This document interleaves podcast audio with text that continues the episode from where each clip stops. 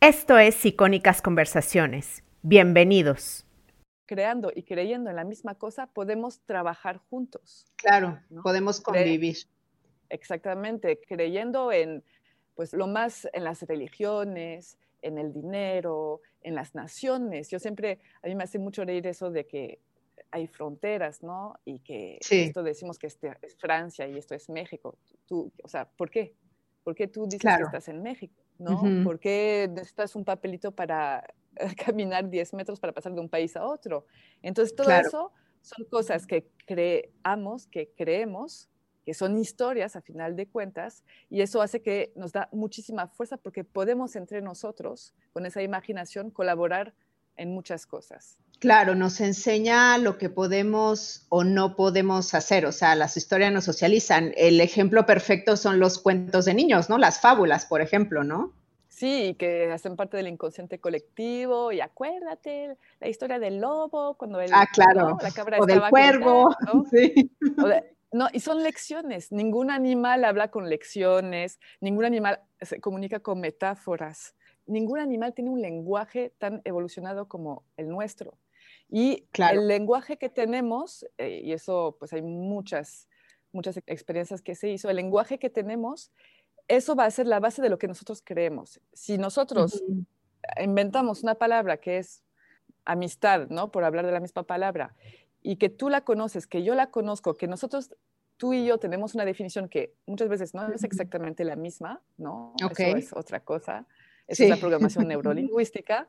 Entonces, el hecho de creer las dos en eso hace que tenemos algo en común.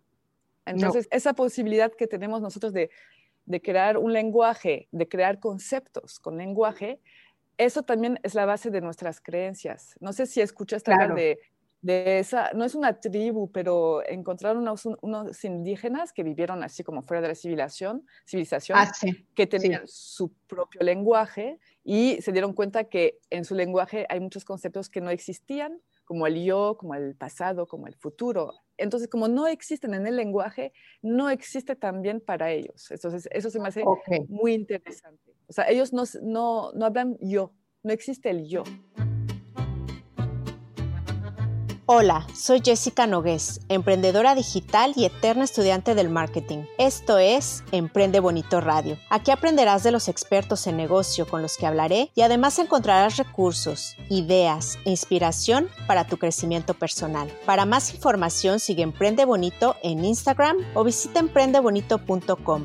Bienvenido a este podcast. Leila Camus es podcaster, de hecho tiene un podcast que se llama Entre Cruzadas, que es bastante bonito y bastante original, velo a escuchar. Es experta en storytelling, aficionada de la neurociencia, coach de programación neurolingüística, escribe guiones y obras de teatro, y además es originaria de París, pero vive en San Miguel de Allende. Muchísimas gracias, Leila, por estar aquí. Vamos a estar hablando de storytelling, que es un tema que a ambas nos apasiona, pero sobre todo a ti. Gracias por tu tiempo. No, con mucho gusto, Jessie. Bueno, esta pregunta es así como curiosidad mía, y Ajá. yo creo que tú me puedes responder si... ¿Crees que hay una diferencia entre las historias que, por ejemplo, vemos en el cine eh, entre Europa y América? O sea, la estructura es diferente, no sé, ¿tú qué has visto? Sí, bueno, Europa es muy amplio, ¿no? Como para decir... Bueno, pero, Francia, digamos. Sí, para, va, vamos a decir que en Francia intentan como siempre buscar uh, lo que es diferente, no okay. algo muy común. ¿No? El cine francés es como un sentido del humor. Siempre van a intentar buscar una idea de, de un tema que no a fuerzas ha estado ya, o sea, como que los franceses nos gustan ser originales, ¿no? Y ser aparte uh-huh. un poquito. Entonces, siento que aquí es como, son historias como, ayer, por ejemplo, fui a ver, fui al cine y okay. era una historia básicamente que es siempre un poco la misma estructura. Las películas gringas, okay. las que están, sí. o sea, las más famosas, no las independientes, uh-huh. tienen una estructura bastante parecida. Ok, que sería no sé, algo positivo, luego una emoción negativa que nos dé incertidumbre y luego final feliz, ¿no? Más o menos. Exactamente, que ya sabes todo lo que va a pasar. Sí, sí, es como predecible, ¿no? Sí. Ok, sí, bueno, sí, sí. La mayoría, no estamos diciendo todas, pero es como una estructura no, muy no, usada. No. Sí, uh-huh. Acabo de ver una mexicana, no te puedo, no me acuerdo, que fue grabada en Monterrey. Súper buena, súper, súper buena y no tiene esa estructura para nada, por ejemplo. No, no te puedo decir, está en Netflix, ya no me acuerdo, pero sí. Es muy interesante. Es una de las últimas que no me acuerdo cómo se sí. llama, muy bonita. Eh, yo sigo aquí, yo estoy aquí, no me acuerdo. Así, es sí, es sí, una sí. De, un, de un chico que baila, ¿no? Y se va a Estados sí. Unidos. Sí, es muy buena. Sí. No recuerdo sí. tampoco el nombre exacto, pero bueno, si la pueden ver, véanla.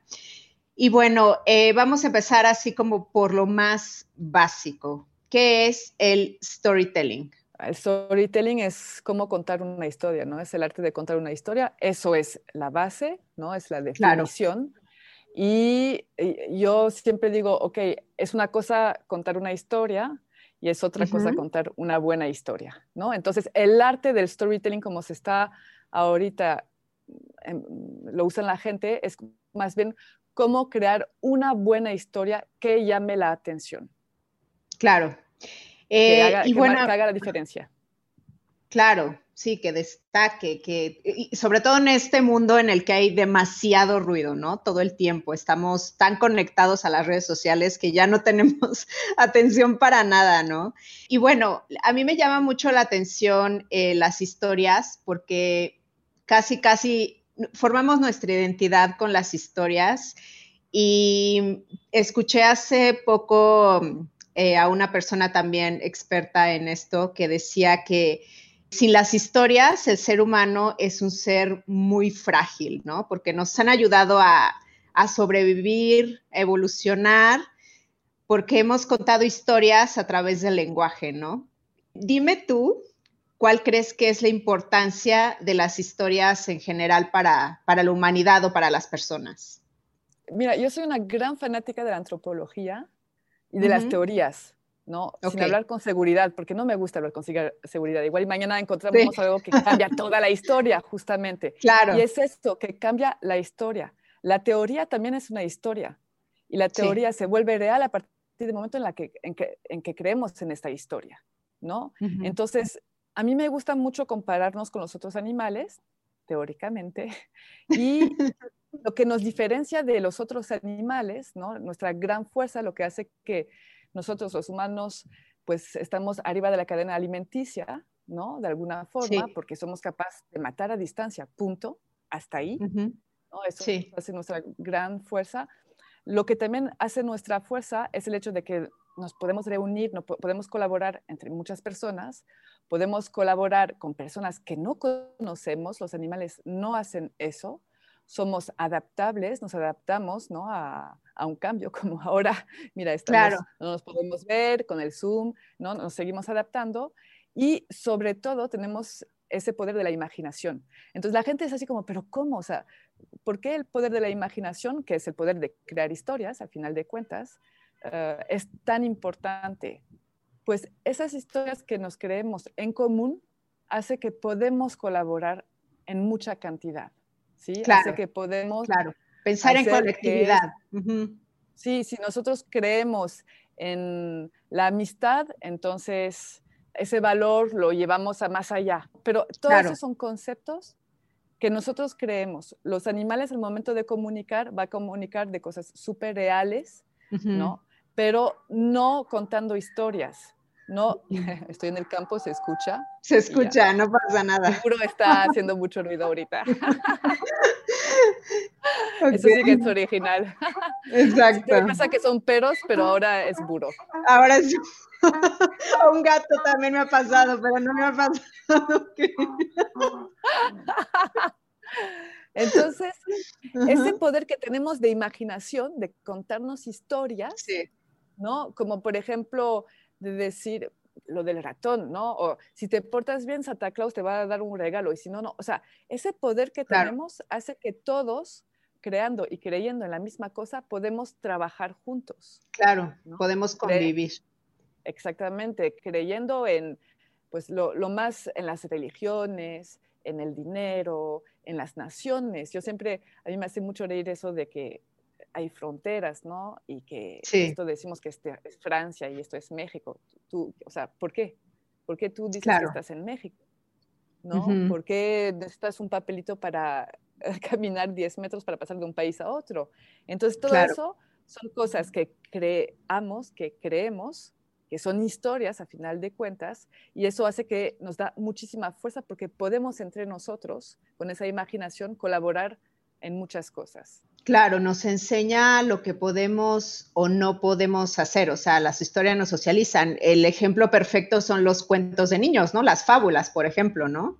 Sí, que hacen parte del inconsciente colectivo, y acuérdate la historia del lobo, cuando el, ah, claro. ¿no? la cabra o estaba del cuervo, gritando, ¿no? Sí. O de, no, y son lecciones, ningún animal habla con lecciones, ningún animal se comunica con metáforas, ¿no? La metáfora uh-huh. es, nos crea una, ningún animal tiene un lenguaje tan evolucionado como el nuestro.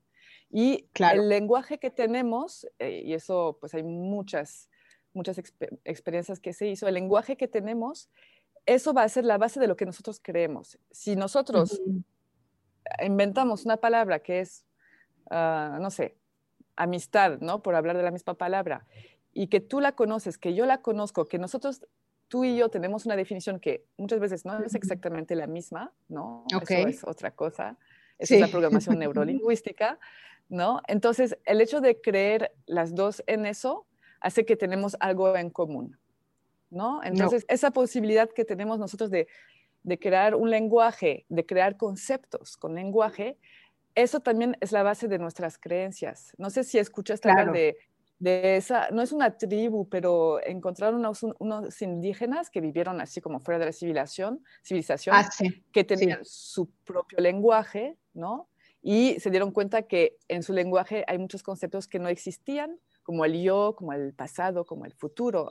Entonces, como no existen en el lenguaje, no existe también para ellos. Entonces, eso se me hace okay. muy interesante. O sea, ellos no, no, no hablan yo, no existe el yo, porque claro. a nivel lingüístico no existe. En su lenguaje no existía, claro. Sí. Para que exista algo, primero lo tienes que nombrar, eso. Exactamente, lo nombras de, ese, de esa palabra, creas una historia que te uh-huh. crees, entonces se vuelve tu realidad. ¿No? Entonces, claro. es, estamos hechos de puras historias, nada más a partir del lenguaje, estamos hechos de puras historias. Ok. ¿Y cuál dirías que es como la clave para una buena historia? A ver, según yo, para mí la clave de una buena historia, la, así sencillamente, es llamar la atención de la persona que la escucha, ¿sí? Okay. Una historia, si no es buena, Uh-huh. si no es buena, o sea, si no atrapa la atención de la otra persona, no lo, la persona no la va a escuchar, va a pensar seguramente okay. en otra cosa, en las compras que tiene que hacer ese mismo día, te va a mirar haciendo unas caras que ya ha registrado, de, por ejemplo, de sonrisa, de decir de sí con la cabeza, pero una buena historia tiene que atrapar la persona que está enfrente, si no, no te escucha, así de fácil. Y para atrapar esa atención necesitas estimular, o sea, biológicamente uh-huh. hablando, necesitas estimular el sistema nervioso. Ok. ¿No? Y para atrapar la atención, ¿qué utilizamos normalmente? ¿Las emociones, por ejemplo? O sea, tipo incertidumbre, miedo, sorpresa. O sea, ¿cómo se atrapa sí. la atención? Esas son las palabras, por ejemplo, que usamos. Ok. Ah, sí, que el suspenso, que realmente... Así, si hablamos de forma biológica, lo que uh-huh. queremos para atrapar la atención, lo que se necesita es estimular el sistema nervioso. El sistema okay. nervioso va a crear hormonas, uh-huh. sustancias químicas que hace que tenemos toda la atención en eso. Si tú, es muy importante eso, si tú no le pones atención en algo, no puedes aprender. Ok. ¿Sí? No puedes aprender sin atención. El cerebro sin emoción tampoco puedes aprender, de hecho. La, la, ajá, y la emoción es eso, estimula el sistema nervioso, va a sacar lo que sea, ¿no? Uh-huh. Dopamina, lo que tú quieras, endo, endocrinas, creo que se dice. Uh-huh. No, no. Ay, me confundo con las palabras en español. Pero eso sí. va a hacer que el cerebro esté atento, ¿no? Uh-huh. Y va a poder registrar la información. No podemos okay. estar atentos a un millón de información al mismo tiempo, es imposible. Se supone, se dice que tres, cuatro máximo. Entonces tú tienes uh-huh. que encontrar la forma de contar una historia que tenga tres, cuatro elementos que hace que, o dos, okay. o, o, o, aunque sea uno, ¿no? ¿No? Uh-huh. Por ejemplo, si yo ahora me pongo a gritar, okay. voy a tener toda tu atención. Sí. ¿No? Y si empiezas una historia diciendo, gritando y diciendo, ¡oh! así es como estuve hoy en la mañana, cuando uh-huh. vi algo que apareció en mi cuarto. ¡Bam! Ahí tienes todas. Sí. Este nervioso que está como, ¿qué, qué, qué, qué, qué pasó en la mañana? Uh-huh. ¿Por qué gritó así? Y se hace preguntas. El hecho de hacerse preguntas, uh-huh. el cerebro necesita resolver todo el tiempo. Ah, claro. ¿Sí? Uh-huh. Por ejemplo... Necesitas saber corona. Qué va a pasar. Exactamente. Lo del corona, unos dicen, estoy muy a favor, estoy muy en contra. O sea, no importa, tenemos que estar algo. El hecho okay. de no estar nos desestabiliza. Aunque okay. no nos lo inventamos, aunque eh, vemos algo y decimos, ah, esta idea me gusta, la voy a guardar para mí, es la que voy a después hablar, con los, comunicar a los demás, es lo que nos hace sentir cómodo y cada quien es diferente. Claro, por supuesto. Y bueno, hablando de eh, las historias ahorita, ¿por qué aprendemos y por qué recordamos mejor las cosas a través de las historias? Pues por eso de, de que... va a estimular el sistema nervioso, porque por varias razones, ¿no? Si es buena la historia, eh, cuidado, okay. siempre digo eso, no cualquier historia, ¿no? No cualquier historia. Por ejemplo, ajá, por ejemplo, yo siempre digo que uh, veas lo que veas, ¿no? Uh-huh. Escuches lo que escuchas, sientas lo que sientas, es todo a través de ti, ¿no? Entonces, el hecho de hablar, de contar una historia, en general uh-huh. hay un héroe, ¿no? En esa historia, ah, hay varios, okay. sí. ¿no? Uh-huh. Y eso permite identificarse con esa persona, ¿no? Claro. O con ese animal, siempre que tenga características humanas. Okay. No podemos identificarnos, por ejemplo, con un muro.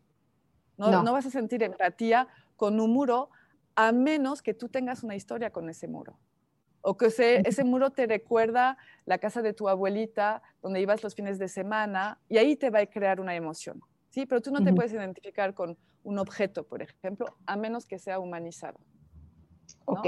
Entonces, las historias tienen eso de que, una buena historia, que va sí. a pasar el personaje por eventos, cosas que, que le pasan uh-huh. durante la historia, en la que tú te puedes conectar y en la que tú casi, casi, en tu imaginación, te pones en los zapatos de esa persona que estás escuchando. Claro, o sea, una buena historia nos hace sentir empatía por el personaje, ¿no? Sí, empatía.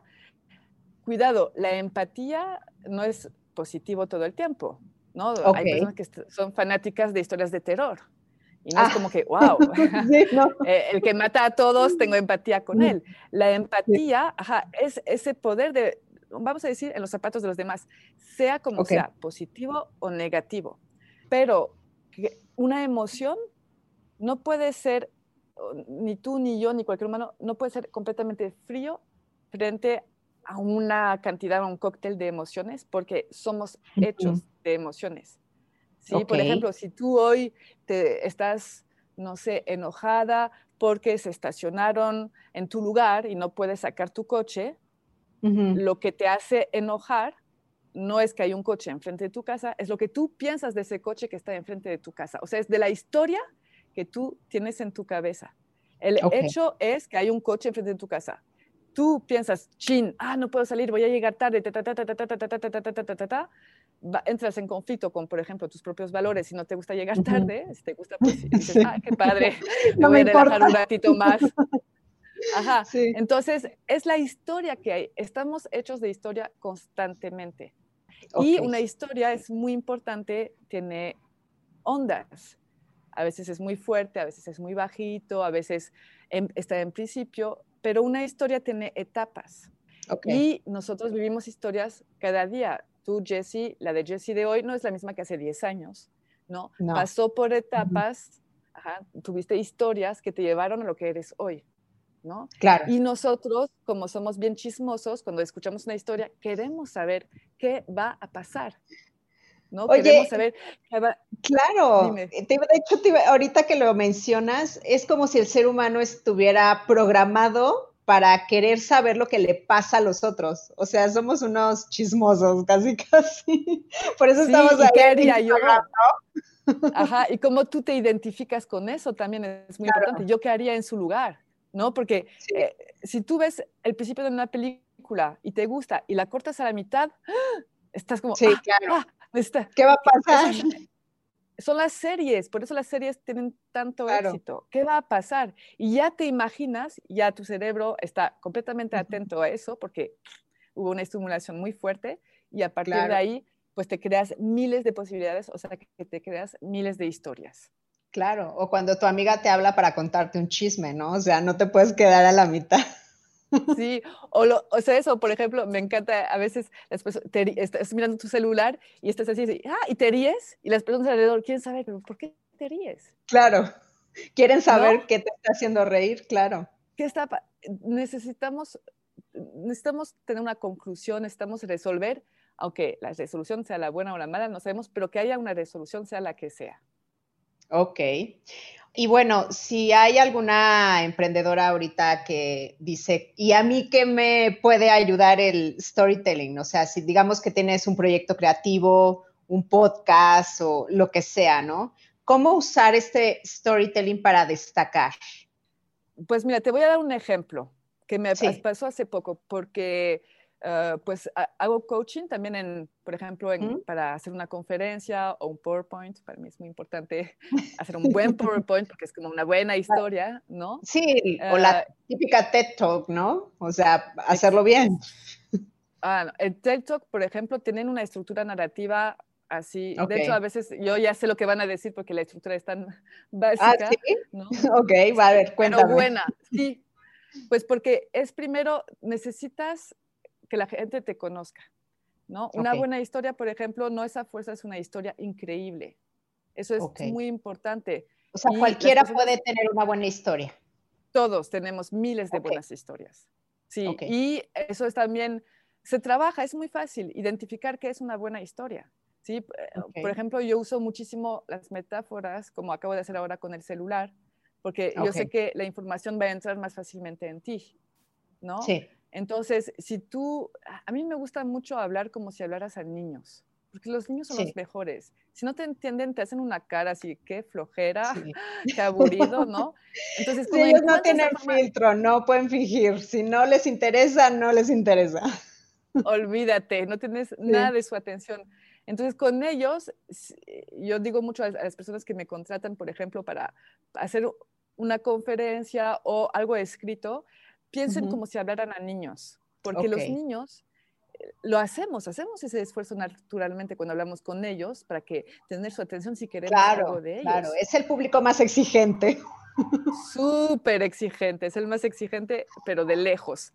Entonces, uh-huh. hace poco una chica de Monterrey justamente me mandó un mensaje, porque yo di un, di un curso de storytelling y les dije, bueno, uh-huh. hagan las que quieran una presentación, ¿no? Para ver justamente en cómo en el emprendimiento puede funcionar. Y esa chica es diseñadora de interior. Ok.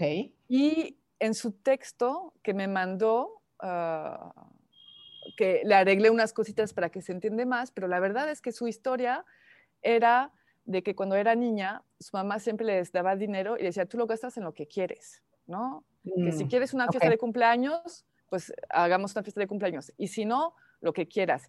Y ella le, siempre le gustaba como comprar cosas para su cuarto, ¿no? Mm. Un día tuvo su propio cuarto. Entonces, cada vez que tenía dinero, compraba para decorar su cuarto.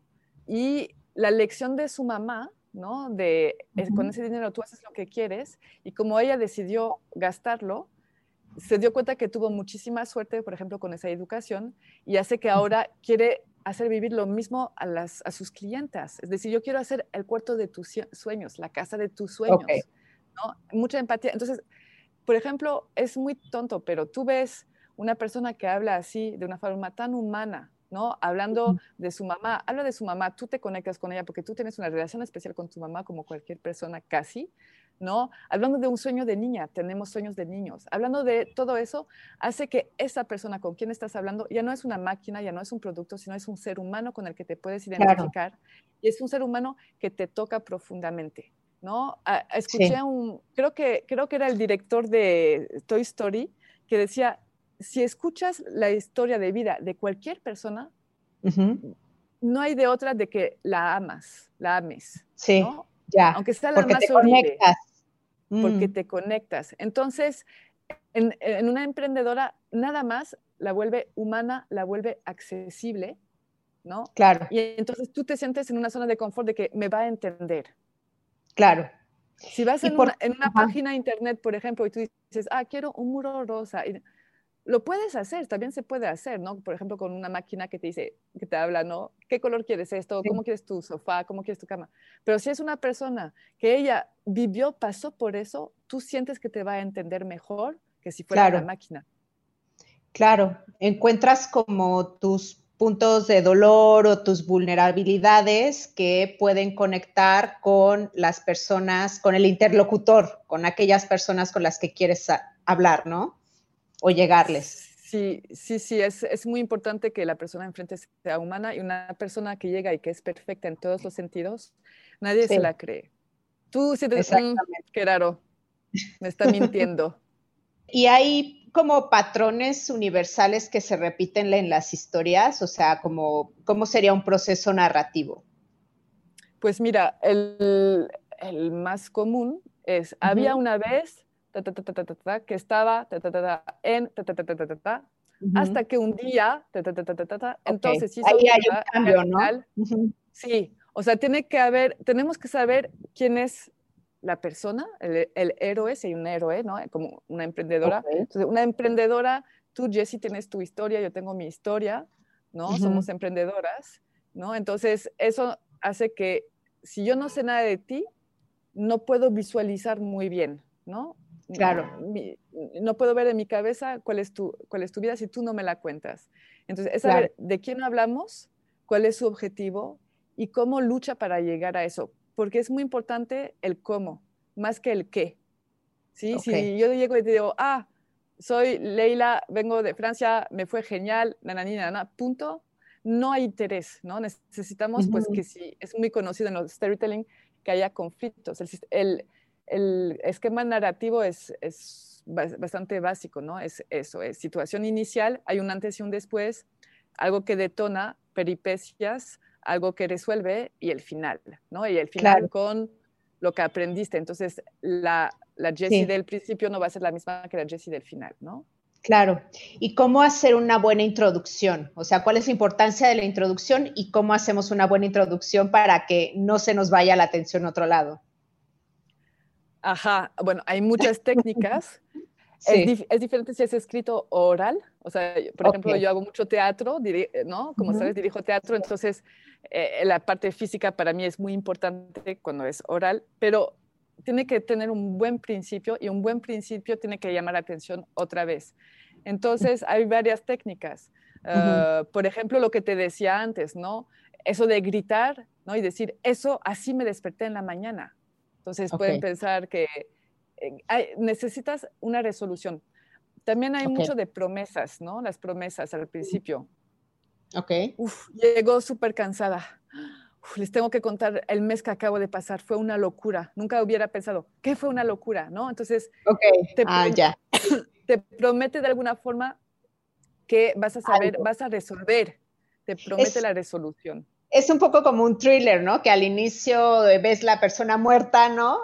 Y durante la peli se resuelve quién fue el asesino. Sí, o también una, una forma muy sencilla, uh, uh-huh. que a mí me gusta mucho, esa la uso mucho, y uh-huh. mucho el escrito también, es empezar con una pregunta. Ok. ¿No? ¿Aquí algún día alguien se encontró frente a una jirafa cuando iba al supermercado?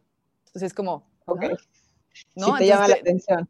Ajá, bueno, agarré un ejemplo súper imposible, ¿no? Bueno, ¿por qué no? ¿Por qué no? Pero el hecho de hacer una pregunta, ¿no? ¿Ustedes saben lo que es no dormir toda la noche por tener un bebé que llora toda la noche? Claro. Claro. No es que buscas una respuesta, es que las personas dicen, ah, van a hablar de algo que conozco, o ah, claro. van a hablar de algo que mi amiga me contó.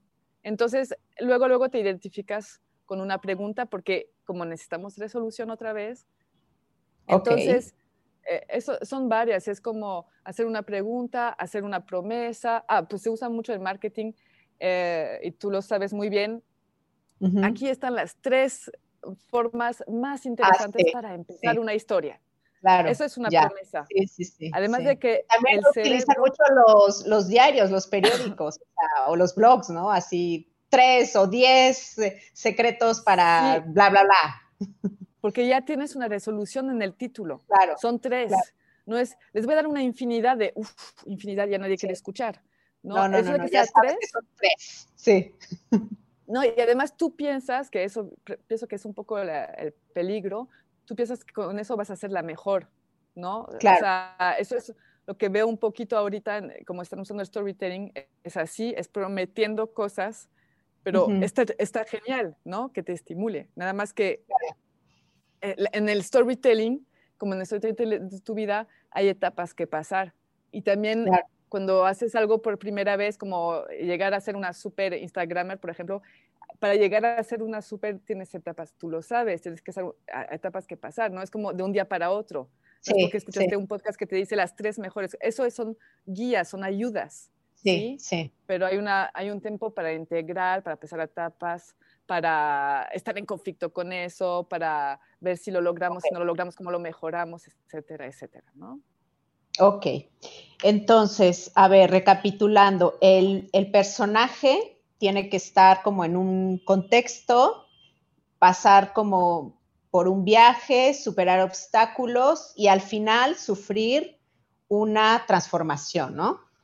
Sí. Y ahora me gustaría preguntarte un poco eh, sobre las emociones, la montaña rusa de emociones que, no sé, podemos jugar a la hora de contar una historia. ¿Cómo, cómo recomiendas que se haga?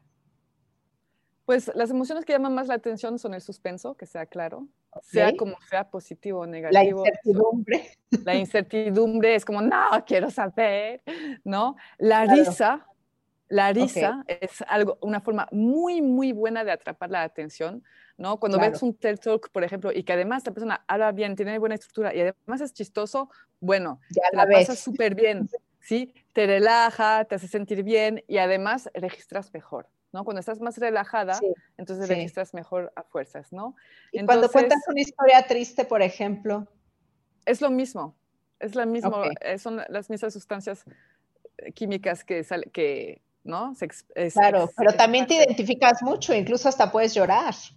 Sí, y te relaja, es que te relaja, pareciera que no. Lo que estresa más, uh-huh. y el estrés es una un súper estimulación, es no saber qué va a pasar. ¿No? Si claro. tú cuentas una historia y al final de la historia no hay resolución, la que sea, buena, uh-huh. mala, dices, pero a ver, no hay final. Y eso faltó odiamos.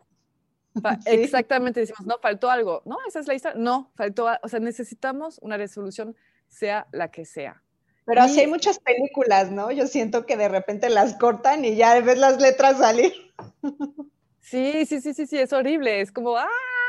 No, yo lo hubiera hecho así, y ya empiezas, hubiera hecho así, me hubiera gustado que pase claro. esto, o él, na, na, na, o ella fue demasiado así, él no fue suficiente así, y ya nos creamos historias, historias que claro. nos estimulan, que nos llaman la atención, ¿no? Que nos excitan. Después, uh, hay una forma muy fácil, tú hablas de TED Talk, o hablamos uh-huh. de películas, uh-huh. la, o sea, los que escuchan este podcast, miren películas, o piensen en películas que les ha gustado. O okay. piensen en un TED Talk que les ha gustado. Piensen, o en un libro para niños, ¿no? En un libro de lo que sea. Pero uno okay. que les ha gustado. Y piensan por qué les ha gustado y la respuesta va a ser todo lo que acabamos de decir. O sea, todos y, sabemos lo que es una buena historia. Claro. Bueno, y tú que eres francesa, a ver, y, igual tienes una opinión aquí interesante. ¿Por qué la historia del Principito es tan gustada? ¿Cuál sería ah, no, tu opinión? Pues, esa te, Pues la del Principito, ah, ah, ah, yo, yo pienso que hay, los valores están muy cuestionados. Y los okay. valores hacen lo que somos aquí en esta sociedad, ¿no? Socialmente hablando. Y yo uh-huh. pienso que habla de emociones, habla, claro, obviamente como cualquier historia, pero habla muchísimo de valores, ¿no? Y los uh-huh. valores es los que, no, no, lo que, si estás sin valores, te sientes sin fuerza, ¿no? Claro. Est- estar convencida de un valor te da fuerza, te da confianza, ¿no? Entonces yo creo uh-huh. que el Principito como habla de mucho, mucho de los valores, ¿no? Más que, al principio no es una historia, bueno, sí, sí hay una narrativa, de hecho, pero finalmente son, podrían ser hasta historias separadas las unas de las otras, ¿no? Pero cada vez habla de un valor que hace reforzar tú en qué te sientes tú orgullosa o orgulloso. Claro. Claro. Entonces, eh, yo pienso que va más por ahí. Ya. Ah, y las metáforas, bueno, es, la, es, es lo mejor en las ah, metáforas. Ya. Sí, sí, sí, sí, que hay bastantes. Eh, y bueno, ahora me gustaría que me hablaras un poco de programación neurolingüística. Para las que no sabemos sobre esto, ¿me puedes explicar un poco qué es y para qué sirve? Pues, bueno, se usa mucho a nivel terapéutico, ¿no? Uh-huh. Lo hacemos todos los días sin darnos cuentos, cuentos. O sea, cuenta, tú lo haces todos los días con tus hijos, sin darte cuenta, ¿no? Entonces, es, soy una manipuladora. Completamente. Ok. Todos lo somos. Pero mm. la programación es literal programar, ¿no? Uh-huh. Las neuronas, por así decirlo, okay. suena muy pretencioso, a través de la palabra. Okay. ¿Sí? Porque, pues te decía antes, la, el lenguaje es súper importante y el lenguaje... O sea, tú cuando piensas, piensas con palabras. Sí. ¿Sí? Entonces, las sí. palabras es lo que erige tus creencias. Uh-huh. ¿No? Entonces, si, si yo te digo, por ejemplo, te digo una palabra, uh, a ver, no sé, la que sea, ¿no? Te digo lluvia, ¿no? Ok. Uh-huh. Y, y tú tienes la creencia que la lluvia es...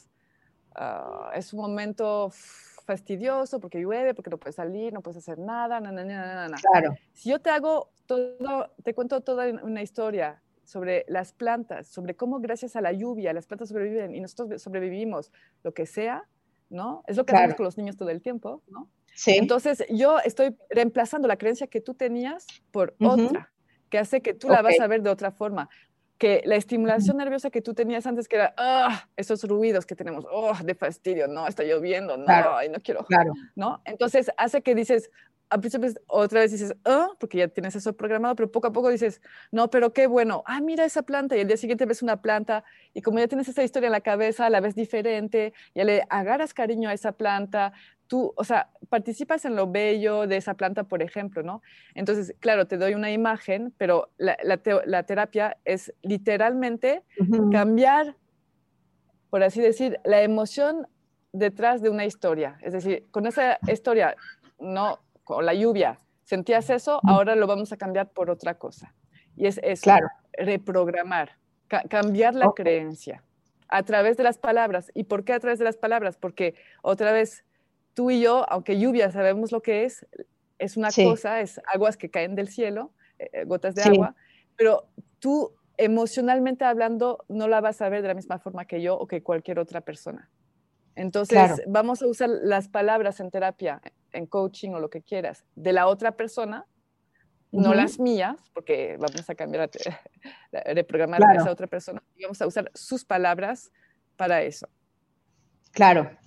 Oye, y hace rato me dijiste que todos somos capaces de contar historias interesantes y habrá alguna oyente del podcast que diga, bueno, pero si mi vida es completamente normal, aburrida, común, ¿cómo le hacemos para encontrar esas historias que conectan? Porque, por ejemplo, yo siento que le, las historias de la infancia son súper poderosas. O sea, ¿cómo, la, ¿cómo hacemos para encontrar estas historias o para hacerlas?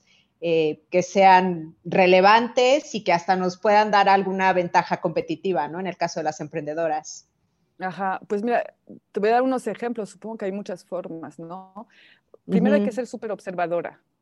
Okay. Yo siempre tengo una libreta conmigo o mi celular y... Sí, ejemplo, yo también. Conti- siempre estoy anotando cosas. Ajá, sí. Y me cuentas algo y yo digo, ah, mira, y tú, por ejemplo, de eso sacaste, no sé, lo que sea, ¿no? Entonces lo voy a apuntar. Hablé, hablé con una amiga que trabaja en, que es en branding, ¿no? Y me dice, uh-huh. me, di, me dijo, por ejemplo, o sea, el storytelling lo tienes que practicar para entenderlo, okay. no solo tomar un curso, okay. ¿no? Claro, es como por un ejemplo, músculo que vas ejercitando, ¿no? Y te vas volviendo mejor. Uh-huh. Exacto, me dice ella, no es porque te sabes las tablas de multiplicación que eres matemático. Claro. Entonces, esa frase que me dijo, la apunté, ¿no? Okay. Es una imagen. A todos sí. nos habla esa frase, ¿no? Entonces, sí. eso, es, eso es, es lo que puedes hacer. Es ser observador en, por ejemplo, si al final del día dices, ok, ¿qué aprendí hoy? Porque no nos hacemos esa pregunta. ¿Qué aprendí hoy? ¿O qué aprendió? O sea, alguien, ¿o qué me contó alguien hoy? ¿No? ¿Qué historia me contó? ¿No? Uh-huh. Y hay que sacar cuál es el mensaje. No a fuerzas la historia, es decir, uh, aprendió la paciencia, ¿no? Entonces, okay. si yo, si yo te quiero transmitir un mensaje de paciencia, a, para que a ti te resone, te voy a hablar, mira, fíjate que justamente mi hermano ayer le pasó eso y aprendió uh-huh. esto. Entonces, tú, automáticamente tu cerebro lo que va a escuchar, lo va a registrar y lo va a comparar siempre con lo que tú has vivido. Ok. ¿No? Okay. Entonces, diario, diario, diario hay historias. Uh, a veces cuando hago cursos de escritura, uh-huh. les digo, a ver, uh, imaginen qué hubiera podido pasar, ¿no? Uh, cualquier escena, estoy aquí con Jessie, ¿no? Y de uh-huh. repente está el burro haciendo, ¿no? Gritando. Sí, empezó a entonces, hacer ruidos el burro. Sí. Ajá, ¿y qué, ¿y qué pasa? Entonces, yo, por ejemplo, eso que me hace reír, si yo mañana, te doy un ejemplo, tienes que conocer tu audiencia, ¿no? Si yo mañana voy a hablar con otras podcasters, ¿no? Voy a hacer una conferencia, por decir, con gente que les gusta el podcast, voy a uh-huh. decir, cuidado, chicos, cuando hacen una entrevista o cuando están grabando, puede suceder lo que sea. Hasta a mí ayer, estaba con Jessie, ¿no? Sí. Empezó el burro y no me lo esperaba. Claro, ahí, oh, claro. ¿Sí me entiendes? Es eso. Sí. O sea, no tiene que ser una historia increíble, ¿no? Con poquitas cosas, con el hecho de que un burro hizo un ruido, ya a partir de eso, ya eso es algo que puedes transmitir, ¿no? Y hablar de cómo te sentiste, es súper importante. Para transmitir, sí. tienes que hablar de cómo te sentiste, porque ellos sintieron eso, uh-huh. o por lo menos en la palabra que tú usas, ellos la reconocen en su propio lenguaje, ¿no? Claro. Entonces se van a conectar automáticamente. En el cotidiano hay cosas así, o algo que te contó tu abuelito cuando eras chico, por lo que pasó, o un podcast que escuchaste, o un TED Talk, o, ¿sí? Uh-huh. O sea, siempre, claro. siempre hay una forma de contar historias. La onda es obs- observar, ¿no? Okay. Por, por ejemplo... Ser buen observador. Sí, ser, o sea, no sé, a ver, tú quieres tra- transmitir un mensaje de confianza. No, uh-huh. pues cuenta una historia en la que El, el mensaje es el mismo, pero que no es, ah, ayer estaba en la calle y sentí confianza y avancé. Nadie ah, le no. interesa. Sí, no. no. O sea, fue un día horrible, todo el, todos pasamos por día, fue un día horrible, o sea, fui al banco, no funcionaba, necesitaba comprar esto, no tenía el dinero, entonces fui a ver a, a la otra persona que me debía dinero, pero no me lo dio. Un día horrible, y justo en ese momento hay un niño que viene en la calle y que me dice, se le cayó cinco pesos. Y dices, ah, no manches, y un niño pobre, por ejemplo, te digo una tontería, eso es una historia, sí, sí, ¿no? Entonces, sí, sí, sí, sí. entonces, eso te emociona, un niño, empatía, te da dinero, cuando tú estuviste pobrecita de mí, que no pude sacar dinero, cuando hay claro, gente que está... Claro. Entonces, de ahí creas historias, y es una infinidad. Cuando empiezas a ejercitar, uh-huh. es impresionante. Si yo, eh, o sea, empiecen por, cualquier cosa es una historia. Si yo te muestro, no sé, esto, y te digo, claro. a ver, Jessie, este me están mostrando de, de los audífonos. Sí. sí, ajá. Cuéntame una historia que tiene que ver con esto, ahora, inmediatamente. Uh-huh. Y inmediatamente, como te dije antes, no te puedes identificar con un objeto. Eso, esos okay. audífonos te va a llevar al día en el que claro. eh, tenías un Zoom, ¿no? No escuchabas a la persona, claro. buscabas tus audífonos por todas partes, además eran no los mismos, eran encontrar. blancos. Claro. Exactamente, y llegas a una historia, llegamos siempre a una historia, claro, funcionamos claro. con historias. La onda es ser atentos y darse cuenta que es eso todo el tiempo, y todos vivimos todos los días una historia. Claro. Oye, y me gustaría, eh, ahorita hablaste de conocer a tu, a tu audiencia. ¿Cuál es la importancia de conocer a tu interlocutor, a tu audiencia a la hora de contar historias? Pues porque tienen que hablar el mismo lenguaje. O sea, tú no vas a hablar el okay. chino o un italiano. Así de fácil. Sí, sí, sí. La gente se pregunta, o lo que decías de los niños, ¿no?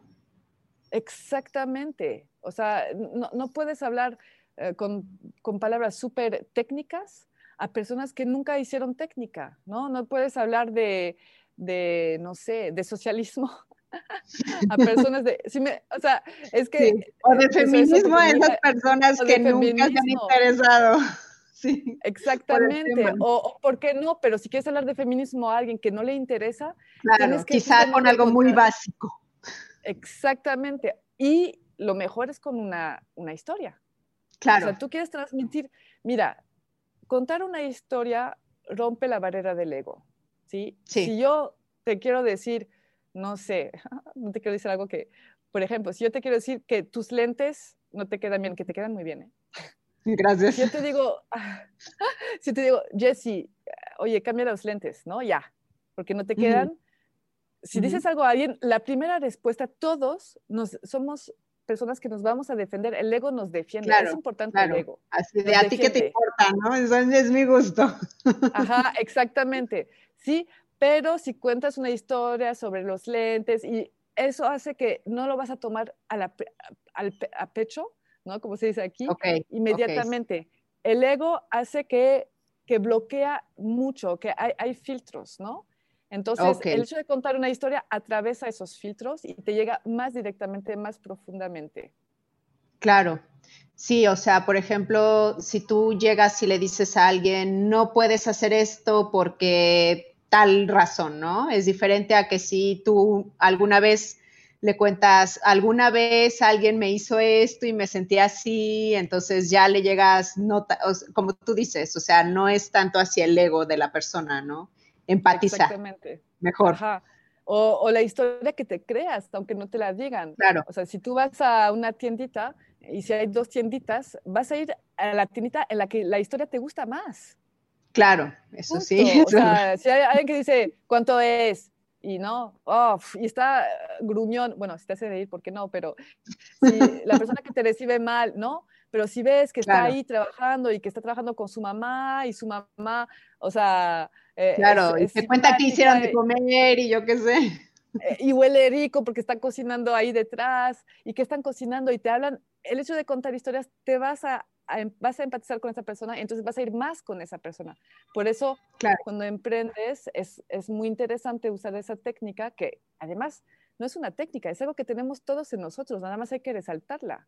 O sea, se está claro. viendo ahora como si fuera algo, todos somos, mira, te digo... El, el todos somos contadores de historias, sí. Todo el tiempo. Y tú vas okay. a ir, o sea, tengo una amiga, por ejemplo, hace, mira, ¿ves? Hago eso, una anécdota que me contó hace unos días, que me decía que en el D F había un chavo que iba a limpiar, ¿sabes? Los parabrisas de los coches, uh-huh, uh-huh. y se iba así con, con un saco, una corbata, así súper bien vestido. Wow. ¿no? Y uh-huh. iba y no limpiaba los parabrisas, hacía como, como que lo hacía, era como mimo. Si me, ah, si me ok, sí, sí, sí. Y sí. ella... Eso es algo original, eso llama la atención y ella le dio dinero y no le limpió nunca el parabrisas, pero es original, claro. te, te estimuló, te creó, que te creaste una historia con ese personaje que te llama la atención, claro, entonces le vas a dar algo. Claro. Es claro. así de sencillo. O sea, no somos máquinas, es lo que nos diferencia con las máquinas, ¿no? Sí, por supuesto. Y bueno, esta pregunta te la hago como podcaster porque me dijiste que eh, das clases también de podcasting y tú te enfocas en entrevistas, ¿no? ¿Cómo se hace una buena entrevista? O sea, ¿cuál, cuál dirías que es la clave? ¿Las o la? Las, bueno, lo que tú me quieras contar que, que creas que ayude a hacer una buena entrevista. Bueno, primero hay que conocer muy bien su tema, ¿no? Su, uh-huh. su podcast. Es muy importante uh-huh. saber qué quieres para tu podcast para poder hacer una buena entrevista, ¿no? Para okay. que la gente que te escuche sepa... Lo que veo muchos podcasts que te van a mandarles mail y decirles, oye, es que no sabemos de qué habla tu podcast, ¿no? Entonces, es muy importante okay. saber a qué vamos, porque tú dices, ah, te van a escuchar un nuevo podcast. En general vas a escoger uno donde la, la definición te gusta de lo que es el podcast, claro. de lo que presenta.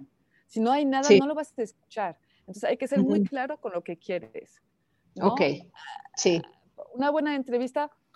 Mi, depende de tu podcast. Yo, por ejemplo, no quiero saber nada de la persona que entrevisto porque me gusta sorprenderme al mismo tiempo que las personas que la escuchan para que sea lo más claro. natural y auténtico posible, ¿no? Uh-huh. Entonces, puedes preparar tus preguntas antes, por ejemplo, haciendo una investigación sobre esa persona, buscando, por ejemplo, cuál es el tema que vas a abordar, cuáles son las preguntas que se hacen sobre ese tema.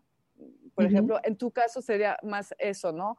O sea, por ejemplo, sí. voy en un fórum, a ver las preguntas que se hacen, ahí no tienen respuesta, voy a hacer un podcast sobre eso, porque quieres saber lo que tu audiencia quiere, ¿no? Entonces va a depender claro. muchísimo, muchísimo, obviamente, de, de tu podcast, ¿no? Entonces, yo sí no recomiendo mandar uh-huh. las preguntas antes. Muchos lo hacen, me van a odiar los que hacen eso, pero no recomiendo hacer eso. Yo la mayoría de veces lo hago. Sí, y ya, ya pero... sé... Es, de, depende, claro, es que si por ejemplo es un tema, digamos, de, y, y va, voy a hablar con algún experto sobre cierto tema, entonces es como para que, como para sacarle más jugo, digamos. Ajá. Sí, claro, después de, te digo, depende del podcast. A mí sí me gusta que no me, que una vez me mandaron preguntas, porque uh-huh. tú te vas a condicionar a las preguntas que tú acabas de leer. ¿No? Okay. Entonces, vas a, es como si vas a crear un cuadro. Okay. ¿No? Entonces, la yeah. persona antes de la entrevista va a pensar dentro de ese cuadro. Entonces, uh-huh. no, lo vas a, no dejas a la persona ser espontánea. Y la, uh-huh. el, para mi gusto, en la espontaneidad, vas a tener cosas que no vas a tener en, en un podcast donde está todo preparado con anticipo. Claro. ¿No? Y también... Va a haber más sorpresa. Eh, Sí, a mí lo que me ha pasado es que hay gente que he entrevistado que le gusta que le digas de lo que vas a hablar y hay personas que les da igual, ¿no? Entonces, sí. también, también digamos que a veces lo hago por hacer sentir cómoda a esa persona que voy a entrevistar porque quiere, ¿no? Quiere saber más o menos qué, de qué vamos a hablar. Sí, eso es un poco el control. O sea, no, no, no recomiendo hacer eso, yo lo hago. Uh-huh. Y entiendo que sea muy práctico, la verdad, pero sí. es que eso lleva al control. Y a mí ya. me gusta mucho sacar a las personas de su zona de confort. Es como okay. mi especialidad, ¿no? Sí, Muchas sí. veces en algún momento terminan llorando y ni se lo esperaban, o nos tomamos un ataque de risa, aunque no se escuche en el podcast a fuerzas, pero eso es, es el control, ¿no? Entonces, está bien, ¿no? Pero no mm. ser tan específicos de... Prim- la primera pregunta va a ser esa, la segunda... se escucha, se claro. escucha, que claro. la persona ha pensado en la, en la, eso se escucha, la respuesta. Aunque conscientemente no te das cuenta, inconscientemente sabes que la persona está repitiendo algo que o ya dijo o ya pensó antes, uh-huh. ¿no? Entonces, okay. pero eso es mi punto de vista, porque a claro. mí me gusta mucho provocar a las personas que entrevisto, porque es okay. lo que quiero, no quiero un automata. No, no sí, sí, ya, sí. Me da mucha... Al principio los dejo hablar, cuéntame lo que quieres, contarme lo que ya has sí, preparado en sí. tu cabeza, porque todos hacemos eso. Tú me dijiste, uh-huh. Leila, te voy a entrevistar, y yo ya pensé en que iba a hablar, ¿no? Ya. Es obligatorio. Sí, sí, sí. Y sí. me dijiste, si, si quieres que hablemos de temas en específico que a mí me gustaría hablar, y dije, uff, si hago eso, las dos horas antes de la entrevista voy a estar pensando en qué le voy claro, a decir a Jessie claro. para verme bien, porque es importante que me vea bien, que me escuche bien, que la gente le guste. No, tenemos ese claro. ego que queremos, ¿no? Entonces, claro. está bien, pero si yo te cuento todo de una forma perfecta, entonces ya per- pierdo mi autenticidad. Sí, y, sí, no es tan espontáneo, claro. Exacto. Claro que a veces puede ayudar, ¿no?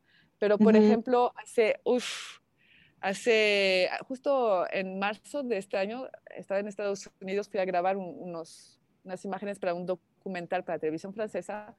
¿Sí? Y ellos me mandaron, la productora francesa, las preguntas que tengo que hacer a la directora del museo, ¿no? Que era okay. sobre un gran escritor, escritor Hemingway. Entonces, y le, hice, uh-huh. le mandé las preguntas porque me pidieron la productora que lo, lo haga.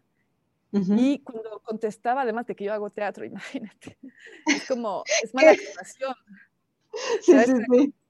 Había ya repetido en su cabeza todas las respuestas, entonces no, era, okay. era muy aburrido. Y es aburrido para el que entrevista, la sí. persona que escucha lo siente. Claro, claro, lo que, sí, lo sientes. Exactamente, somos muy, muy, muy perceptibles, ¿no? A nivel, a, a, por eso los podcasts son increíbles. Claro, es que mucha gente nos escucha con audífonos. Imagínate. Es como hablarles al oído. El oído es el único de los sentidos, que hay más que cinco, pero no los vamos a comentar ahora. ¿Sí? Es el único de los okay. sentidos que funcionan, que lo quieras o no. Okay. ¿Sí? Los, la vista puede cerrar los ojos, puedes dejar de respirar para el sabor, ¿no? Si, to si tomas algo y dejas de respirar ya no tienes tanto sabor. Pero el oído es algo que tenemos desde que estamos chiquitos y no podemos no vivir, uh, vivir sin eso, ¿no? Entonces, estamos muy afines a cualquier ruido. De okay. hecho, se, se ha estudiado que nacemos con dos miedos, que es uh-huh. el miedo a la altura y el miedo a lo auditivo, ¿no? Por ejemplo, si okay. a ti te llega un ruido muy fuerte, te vas a mover, sí, claro. te vas a escapar para, para sobrevivir. Claro. Entonces, claro. es un sentido que tenemos súper, súper, súper desarrollado inconscientemente, porque no igual conscientemente pasa. Claro, por supervivencia. Pensando en cómo está, dice. Exactamente. Entonces, a mí me gusta okay. mucho, o sea, si haces una entrevista, mirar a los ojos a la persona que... Esa es la base, por favor. Mirar a los ojos a la persona que está, con quien estás hablando, ¿no? Uh-huh, uh-huh. No interrumpir, levantar la mano antes, por ejemplo, ¿no? Si, sobre todo cuando es un podcast, porque si no se escucha confuso, ¿no? Igual si tienes una pregunta, escribirla en un cuaderno para hacerla después. Yo claro. escribo sin mirar, y después ni me entiendo sí. lo que escribí, ¿no? Yo también me sí. Entonces, hay muchísimas cosas. Uh, uh-huh. uh, otra vez, cuando hablas, humanizar uh-huh. la información se me hace muy importante, porque la persona, si por ejemplo yo hablo contigo y te digo una palabra, tú como, te, ah sí, Leila hace programación neurolingüística, qué bien, uh-huh. pero seguramente la mitad de las personas ni sabe lo que es, sino es más. Entonces, claro. si tú me pides, a ver Leila, ¿qué es? Y yo voy a intentar decirlo con otras palabras, que es lo que digo, humanizar la información, para que se escuche y se entiende sobre todo, ¿no? Entonces, hablar con palabras muy técnicas, muy confusas, es bueno retomarlo, como tú lo hiciste exactamente, para hacer una explicación que sea entendible. Y si no claro. saben cómo, explíquenle a un niño. Claro, por supuesto. Me encanta Ajá, lo de los niños. Es súper importante. Eh, es, para mí es la base. Ok. Y bueno, eh, hablando otra vez de, de emprendedoras, ves que to, todas tenemos que definir un poco el, el quién soy, ¿no? Y al decir quién soy, pues obviamente empezamos a contar historias. ¿Cómo definir ese quién soy para que genere empatía, a, atención, conexión? Eh, no sé, la importancia del autoconocimiento, o sea, tú aquí, ¿qué recomendarías? Ya diste un ejemplo con la eh, diseñadora, ¿no? Pero, por ejemplo, sí. ahorita, si alguna emprendedora se está preguntando cómo definir ese quién soy con una historia bonita, eh, ¿cuál sería tu recomendación? A ver, como me gusta mucho escribir, por ejemplo, obras de teatro, eh, sí. tengo que hacer eso. O sea, si yo escribo, si invento un personaje, yo tengo que saber quién es para poder hablar a través de él, claro. con su propio lenguaje, claro. con su propio pasado, para que, que te puedas conectar con esa persona, si no es un fantasma, ¿no? No sé, por, por ejemplo, yo lo que hago, uh, es un ejemplo, ok, uh-huh. Leila, ¿qué me define según yo a mí, no? Entonces, okay. hay una parte que es lo que yo veo de mí, y hay otra uh-huh. parte que es lo, de, lo que los demás ven de mí, ¿no? Ok. Entonces, por ejemplo, uh, te digo, soy vulnerable, ¿no? Soy uh, sí. chillona, ¿no? Y, pero soy confiada, ¿no? Claro, igual, o trabajadora, o yo qué sé. O trabajadora, ajá. Igual escribes cinco palabras, diez, yo siempre digo más mejor, eh, después vas puliendo, y de esas uh-huh. palabras saca una historia en la que estuviste vulnerable, en la que estuviste confiada, okay. saca una palabra en la que viviste eso, ¿no? Uh-huh. Y a fuerzas de hacer eso, tú te vas a llenar de esas historias que van a ser mucho más fácil a momento de, de comunicar, ¿no? A través de las historias, otra vez es una muy buena forma. Pero el quién soy, uh-huh. eh, mira, si tú ves una serie y es medio chafa, ¿no? Pero la sigues viendo y dices, ¿por qué la sigo viendo? Ay, no, es que yo me encariñé con el personaje. Okay. Porque ya sabes quién es, sientes que lo conoces. Sí, entonces, sí, tú, el quién soy, tienes que, ajá, tienes que lograr que la persona que te escuche o te lea tenga la sensación de que te conoce. Mm. Que fíjate que pasa mucho con el podcast, ¿no? Que la gente que te escucha cree que te conoce. Sí, completamente. Te haces una idea. Sí, es, sí. No podemos hacer de otra. Y eh, mira, yo, por ejemplo, con Entre Cruzadas, no quería que se me vea la cara, No quería que se me escuche nunca, aunque el primer sí. Entre Cruzadas, los tres primeros episodios son una historia mía, uh-huh. uh, porque te, quería experimentar uh, cómo se hacía eso. Uh-huh. Pero después muchos me dijeron, no, pero quieren ver quién soy. ¿Qué, claro. Pero qué, yo, pero ¿qué importa? Si lo más importante es mi podcast, ¿no? Son las historias uh-huh. de las otras personas, no la mía. Pero uh-huh. la, las personas se van a identificar no con el producto, se van a identificar con la persona que está haciendo el producto. Ok. Y entonces, no, ¿cómo te muestras? Pues hago, por ejemplo, fotos, no me muestro mucho, la verdad. Hago uh-huh. fotos, ¿no? Hicimos sesiones de fotos geniales con los entrevistados, ¿no? Ok. Uh, entonces me muestro físicamente como, como soy y uh-huh. em, empiezo a poner unas frasecitas, ¿no? Uh, uh-huh. Yo creo que es más cuando me entrevistan que se escucha más quién soy, porque mi idea del okay. podcast es hacer escuchar a los demás, pero después, por ejemplo, produzco otro podcast que se llama Teatro para Llevar, que son ejercicios ah, de teatro okay. que, que cualquiera puede hacer, ¿no? Tanto uh-huh. los maestros de teatro como los papás, los, los uh-huh. profesores de lo que sea, ¿no? Entonces, y por ejemplo, ahí yo hablo, ¿no? Y yo okay. propongo ejercicios de teatro. Entonces, en mi forma de hablar y de proponer mi ejercicio de teatro, vas a ver qué estilo de persona soy, porque vas a ver qué estilo de, de ejercicio de teatro propongo y por qué propongo eso. Y explico que, en qué me ayudó ese ejercicio y cuáles son las ventajas, cuáles son las desventajas. Entonces, ya se, se sabe más de mí. Pero sí, definitivamente las personas se tienen que identificar con algo, a fuerzas okay. para encariñarse, ¿no? Por ejemplo, Apple, digo eso porque todos tenemos un iPhone y un Mac, ¿no? O, o la al menos conocemos, claro. Ajá. Igual no es el mejor, pero nos gusta el diseño. Nos hace claro. sentir bien tener una Mac, porque uh-huh. es nice, es bonito, es fino, es suavecito, ¿no? Sí, o sea, es ligero, bla, bla, bla. Uh-huh. Y tú te vas a identificar con eso, porque te hace sentir bien tener una Mac entre las manos. Uh-huh. Ellos lo lograron súper bien. Claro. ¿No? O, o, o los políticos lo usan todo el tiempo, ¿no? Just claro. do it. Unos mejor ¿no? que otros. Como Nike o como, ajá, o como Obama, ¿no? Sí. Yes, we can. O sea, es como, wow, sí es un lema y nosotros necesitamos lemas para avanzar y para claro. creer todos en la misma cosa. En la más misma cosa. Las mismas cosas y más avanzamos juntos. Claro, por supuesto. Oye, y bueno, eh, yo sé que te interesa la neurociencia. Cuéntame un poco cómo surgió este interés y cómo lo aplicas en tu día a día. Lo aplico todo el tiempo. uh, bueno, mira, yo soy uh, osteopata craneal, o sea, es, una, es mi primera especialidad, de hecho, como terapeuta. Y uh-huh. por alguna razón uh, me encontré con una paciente uh-huh. que tenía problemas físicos, ¿no? Y se me hizo una chavita de catorce años que se me hizo muy, muy inteligente, muy interesante. Uh-huh. Y le di un curso de neurociencias, básicamente cómo ella funcionaba, ¿no? Sí. Uh, no voy a contar toda la historia para que no sea muy largo en, en detalle, pero en el momento en el que le conté cómo funcionaba, ella, uh-huh. hubo un cambio en ella y hasta hubo un cambio físico. Okay. Y, y ahí es cuando pensé, wow, o sea, las palabras, literal, o sea, yo con una palabra te puedo hacer llorar. Con una sí. palabra te puedo sentir bien. Con una palabra te puedo relajar el cuerpo. Con otra palabra te puedo tensar claro. el cuerpo, ¿no? Sí. Entonces, o hasta romperte el corazón. Te pueden romper el corazón con una palabra. Con una palabra. Tiene muchísimo sí. poder. Pensamos con claro. palabras, imaginamos con palabras. O sea, si no tuviéramos... El, la, o sea, el, la, el pensamiento viene de la palabra. Y pensamos, imaginamos con pensamiento, ¿no? Usando uh-huh. palabras. Y eso es uh-huh. lo que nos hace crear. O sea, todos los que inventan algo es porque antes imaginaron que eso podía pasar y lo intentaron. Igual no lo logran, pero así es como todo se, se nace, ¿no?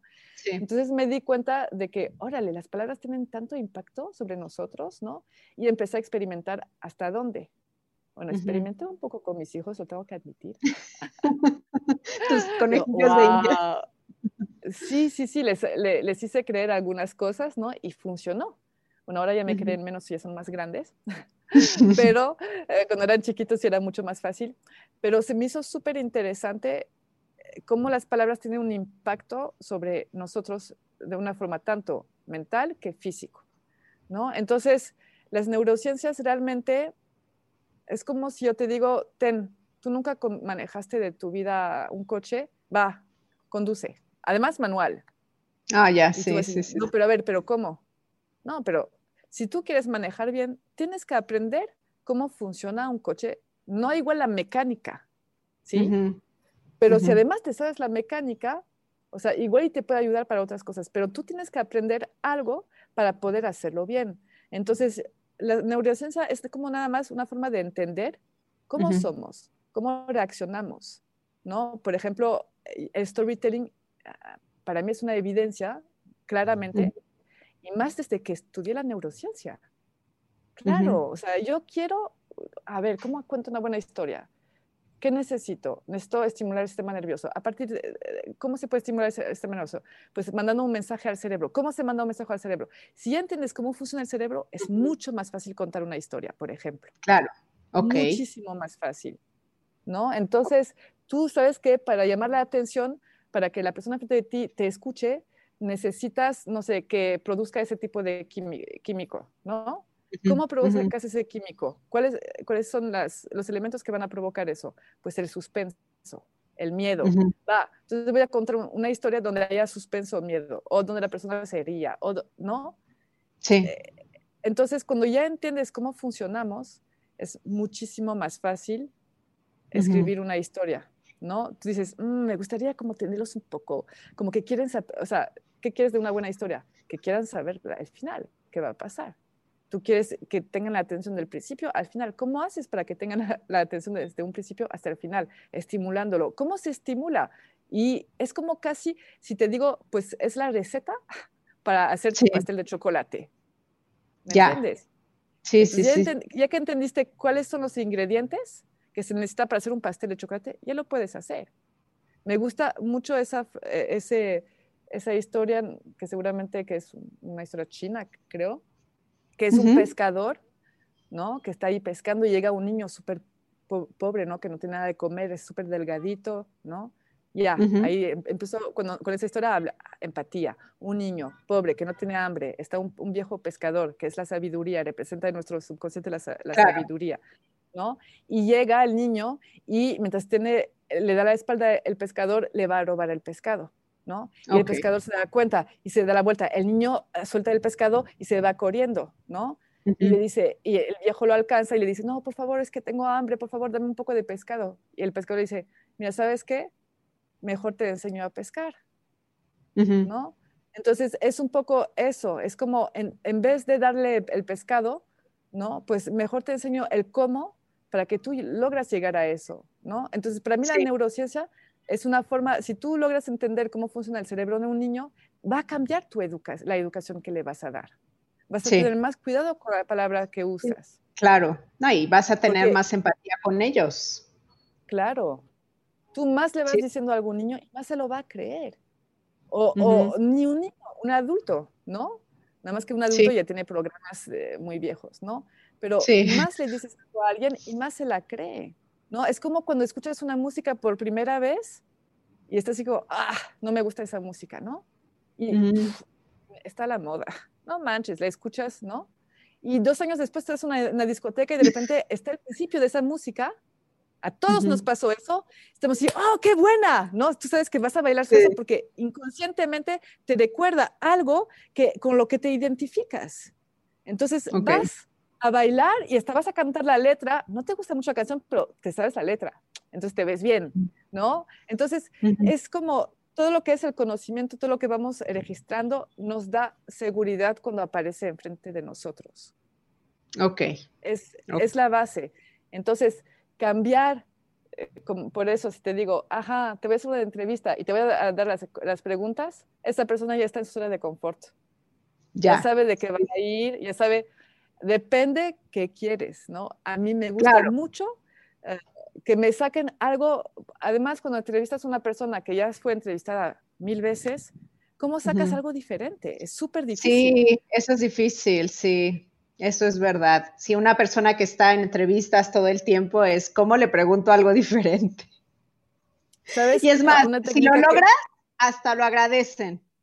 Sí, eh, no, completamente. Te dicen, wow, me encantó. Sí. Me encantó porque sacaste algo nuevo de mí, por, por nuestro claro. ego.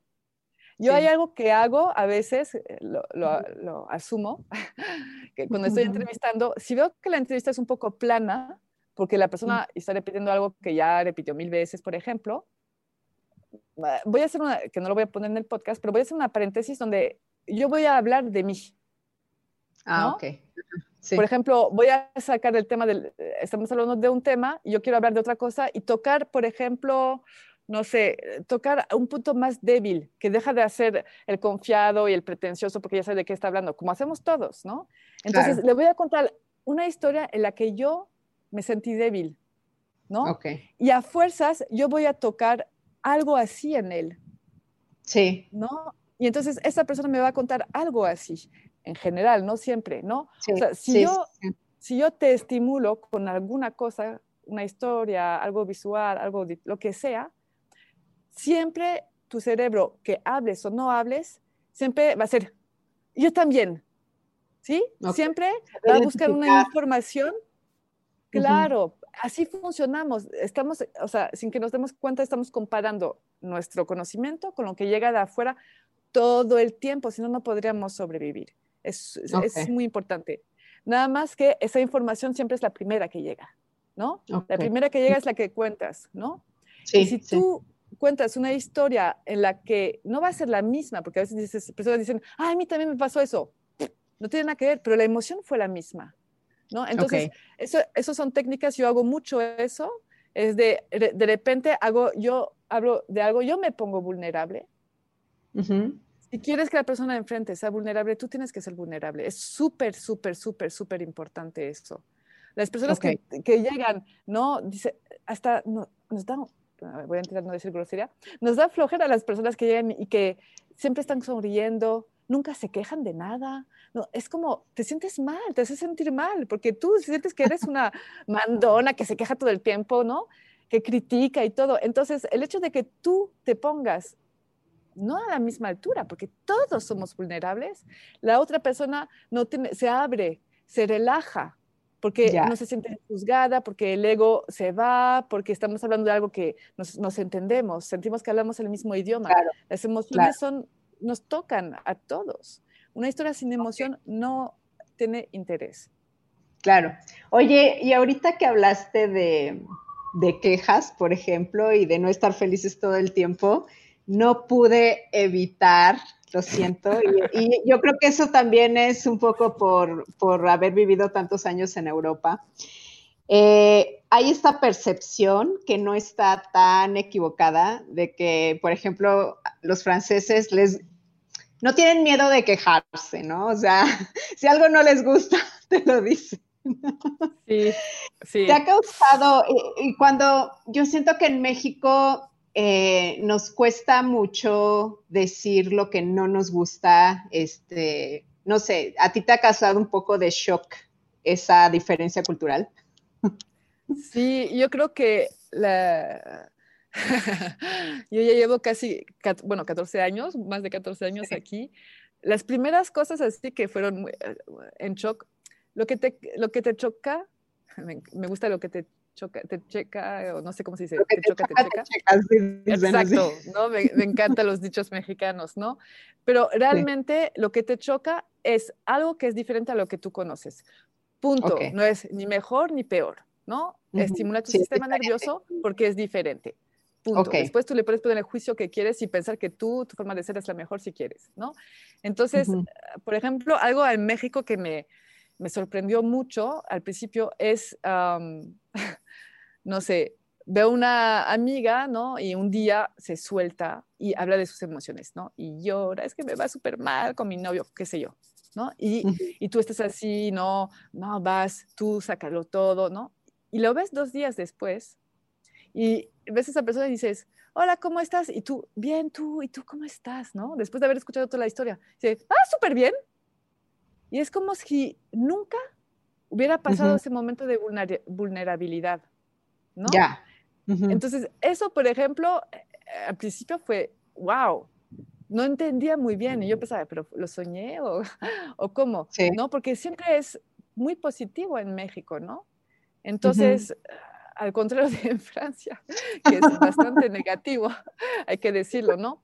Pero es lo mismo, yo estoy segura, por ejemplo, que soy muy, era mucho más negativa antes porque vivía así y se me hacía lo normal.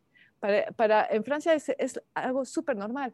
Cuando llego aquí, y, ¿sabes? Tenemos mucha presión en Francia, siento, con la educación, por ejemplo, de que tenemos que ser buenos, tenemos que ser así, asá, tenemos que tener respuesta para todo. O sea, es mal visto no tener una respuesta para algo. Dices algo a un francés, le preguntas si sabe de algo y te va a decir, ah, claro, pero, ¿cómo que no sabes? ¿No? Eso es lo más lógico. En México son mucho más vulnerables, ahí sí son más vulnerables, te van a decir, okay. no, ¿qué? no, no, no, no sé, a ver, cuéntame. Y, te, y tienen ganas de saber. En Francia se ve mal. Entonces, todo eso es una cuestión cultural, son historias que creamos, que creemos y nos identificamos con eso. Punto. Es una cuestión cultural, pero la cultura la inventamos. Entonces, sí se muestra menos en México, por ejemplo, comparado con Francia, que no, estoy de la mierda, perdón, pero así lo decimos. ¿No? Y es como, oh, todos los días es así, ¿no? Pero al mismo tiempo, aquí van a ser mucho más... Uh, vulnerables en otras cosas. Por ejemplo, en México la espiritualidad uh-huh. es súper importante. Yo si hablo, como hablo hoy en día en francés, lo traduzco en francés, por ejemplo, no podría decir a mis amigos, me, uh, oh, no siento, esta, la energía es muy rara por aquí. O sea, nunca podría decir esa frase en francés. Sí. Como, ¿ah? ¿Qué energía? ¿No? Sí, claro, súper claro, cartesiano. Claro. Yo solo veo, creo lo que veo, ¿no? Entonces, uh-huh. al mismo tiempo...